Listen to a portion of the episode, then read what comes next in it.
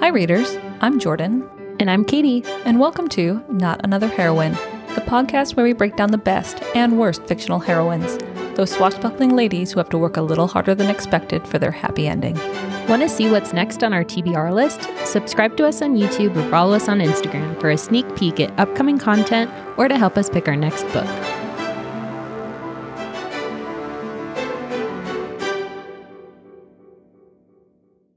Pick of the week. It is the pick of the week. Pick of the week. Unts, unts, unts. Pick of the week. Uh, uh, uh, uh. Done. That is my favorite one so far. We're getting a little, it's like in the afternoon of recording, and I feel like I'm a little like spicier as the day goes on. So, You've had a warm up, Yep. so you know the voice can go higher. yeah, that probably shattered Windows again. So, if you just like got your, uh, you know, Windows repaired from last week, uh, I'm sorry.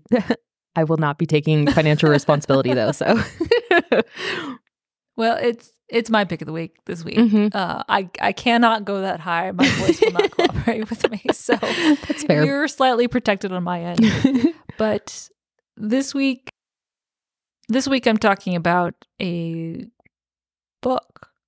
oh, really? I'm talking I had no idea. Okay, Sorry, that was my brain just went. No, uh, that's totally well deserved. There, um, Spin the Dawn. Mm. Do not remember the author's name. Um, I should probably look that up. So this is a very popular book right now. Like, Elizabeth you'll probably Lin- see it uh, Elizabeth Lim. Elizabeth Lim. Okay. Mhm. So this book um, I found through BookTok or uh, Bookstagram, or it, it's just everywhere right now. It's very popular, um, and deservedly so. It's it's pretty darn good. Mhm. Um, so it is a set in like an Asian myth, like mythology fantasy setting, Mhm. which I think we're seeing more of Yeah. um in pu- like publishing now there's several books that kind of uh, dive into like the other side of the world that folklore Mhm. which is really nice to see it's kind of a nice um step away from what we've been reading all the time Yeah. um so very generally our heroine is a tailor like a uh, seamstress except she so she's the daughter of like this very well-known um tailor is that what they call him tailor um, I think so. I cannot think of another word for that, but there might be like a more old timey word. Yeah. Um, so her father has this had a very successful like um clothing shop, tailor dress that kind of thing. And in this world, it was very much a man's job. Like women are seen, not heard, and, like they can Mhm. help, but they can never have like a full profession like that. But she is out of all of this man's children, like she is the most talented, the one that's most qualified to take over the family business. And her mother dies like early on um, in her childhood. And so she's left to kind of like take care of her brothers and her father and also help the business. And she kind of keeps things going and she keeps the business going with her like excellent work. And the plot kind of takes off when this messenger from the king, emperor, arrives in the village demanding that her father um, go come to the palace to participate in this sewing competition. Like, uh, what's that show called? Um, Oh, fashion Project Runway. Yeah, yeah. Fashion runway or next in Smoking. next in fashion i think is the new netflix like spin-off um and help make this um like wardrobe for the king's bride Mm, or the mhm. emperor's bride because the country was recently at war and they had this kind of very tenuous peace agreement with the battling country and the daughter of that warlord agreed to marry the king for like a for peace and so they have this i guess trial of all of the famous tailors and dressmakers in the country c- convene on the palace to make this beautiful wardrobe for the queen to be. And so her father cannot do it. He's like, nope, he he hasn't been sewing. It's really been her. And she wants to go and she can't. So, shockingly, she disguises herself as a boy and poses as her father's son and goes to the palace to participate in this competition I'm to um, make fancy clothes. seeing a theme here, Jordan. Uh, I, I mean, we all love a- a girl who takes her father's place by dressing up as a man, but uh, back to back. I know. I was on a kick. Like I read both. I I, I read a girl called Samson and um Spin the Dawn like within a week of each other. so it was just like I get into like a trope Yep. like trap, and that's all I read, and then I get burnt out and I never touch it again. So it happens. um, yeah. So she gets to the palace. She her disguise is working way better than the last girl's. yeah. and um, she starts making these beautiful gowns as part of the competition and every all these tailors that she's competing against are like you young whippersnapper Mhm. like what, who do you think you are and before she left to go to the palace her father gave her a pair of scissors that belonged to her grandmother that were i don't know have some sort of mysterious property to them Hoo-hoo. and she's in the first or second trial of making this this dress thing. And her competitors sabotage her like completely destroy her work in the middle of the night and there's no time. So she takes these scissors and she kind of seems to get possessed by the scissors and like they take over and make this magical dress for her and it outshines everybody. Um and this is only like a third of the way through the book Like, Yeah. this I remember because I read 'Cause this you've read this book- too, right? Yeah, I read it like a while ago, and I remember it takes you through the wringer. Like this book, I don't think it's that long, but it feels long. Like not in a bad way, but there's just like so much that happens that you're like, I'm a third of the way in, and it feels like this is the end. Like, what the fuck is gonna happen next? This easily could have been like a duology, Mhm. um, Yeah. like with both parts kind of fleshed out more.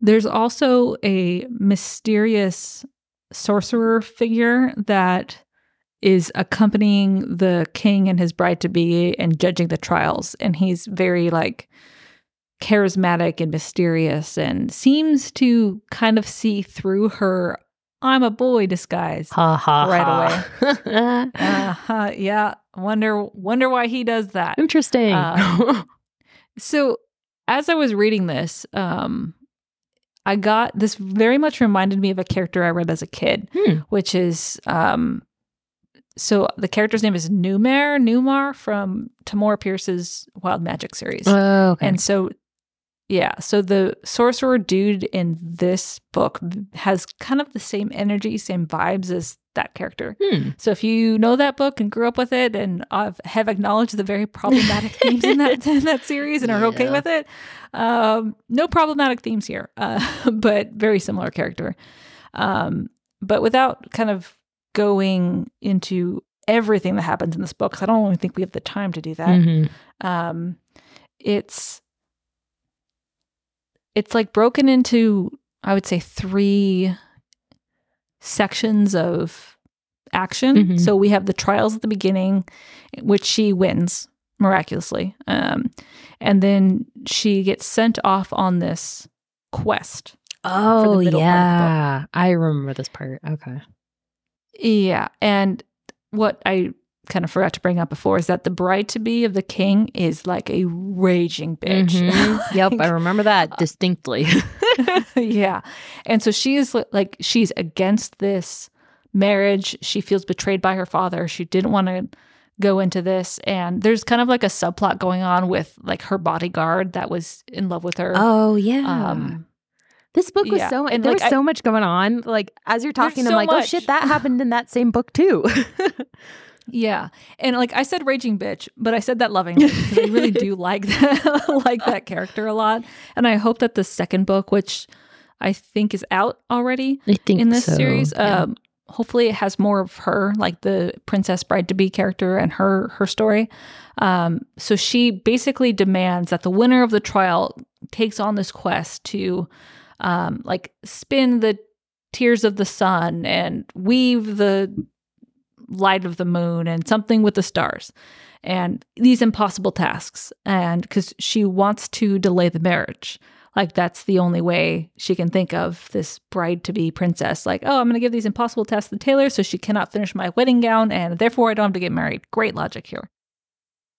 And so um, our heroine, again, don't remember her name. I'm really bad at remembering the names. So she agrees because she really doesn't see that she has any other choice. And by this point, her um, identity is revealed to be a woman. and the Oh, king's like, yeah. Just doesn't really care. Like he's like, just get the job done. Like really.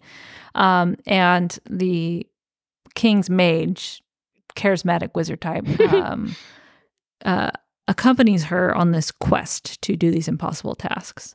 And so they set off on this like desert adventure. Um, and this is like this is the middle of the book, so there you you have so much left to go through. Um, Mm. They basically, in short, complete these tasks, make it back to the king, and she presents these um, magical dresses, gowns, shoes, etc. to the bride.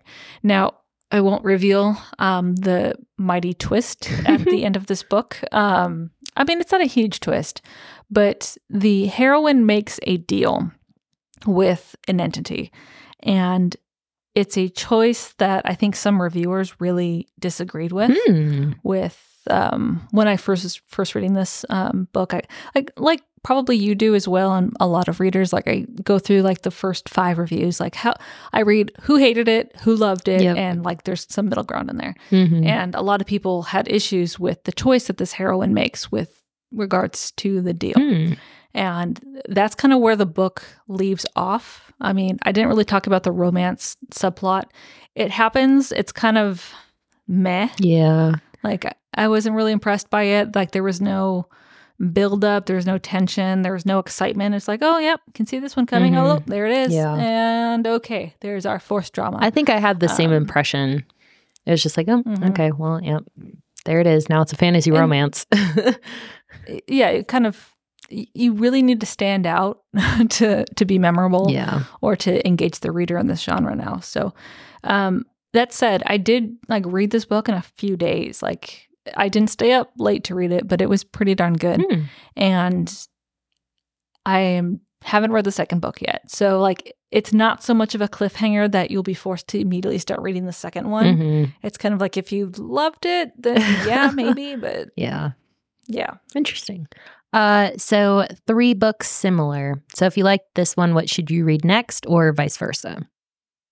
um, for like a similar Asian folklore mythology setting, uh, Daughter of the Moon Goddess. Mm, mhm. is fantastic. It's kind of got the same pacing. It- like I don't want to say pacing issue, Mhm. but there's a lot that goes on, and like it's hard to have tension build up because there's so much that happens. Yeah. Um, but that's a that's a good one if you liked this. I would say that um, this Woven Kingdom Hmm. is similar in language and vibe. Okay. Um, completely different setting, um, but it's it's got like a yeah like a feel is Mhm. similar to this book. Yeah. And then there should be one more. I had it and now I don't. What? This one kind of reminds me of um so on the one hand it kind of gives me the same vibes as uh Cinder.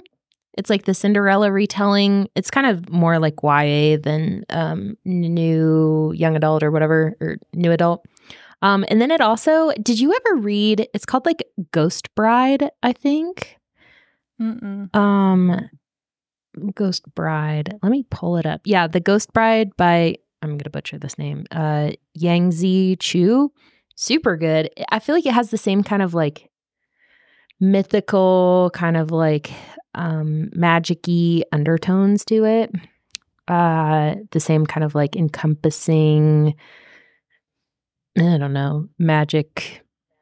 I just imagine, you know, like fog um and like fancy crazy uh spirit world stuff Oh yeah. Mm-hmm. Okay. same vibe Oh, okay. And then there's it came to me. So I mentioned I mentioned earlier that the hero is very much similar to like Tamora Pierce's. Oh yeah, Tamora yeah, yeah. Pierce's characters. Mhm. Basically, anything that that author wrote would be in the same kind of. i can see that yeah it kind of has that like epic fantasy um Mhm. yeah hmm nice well from jordan shelf to yours We will see you on the next page.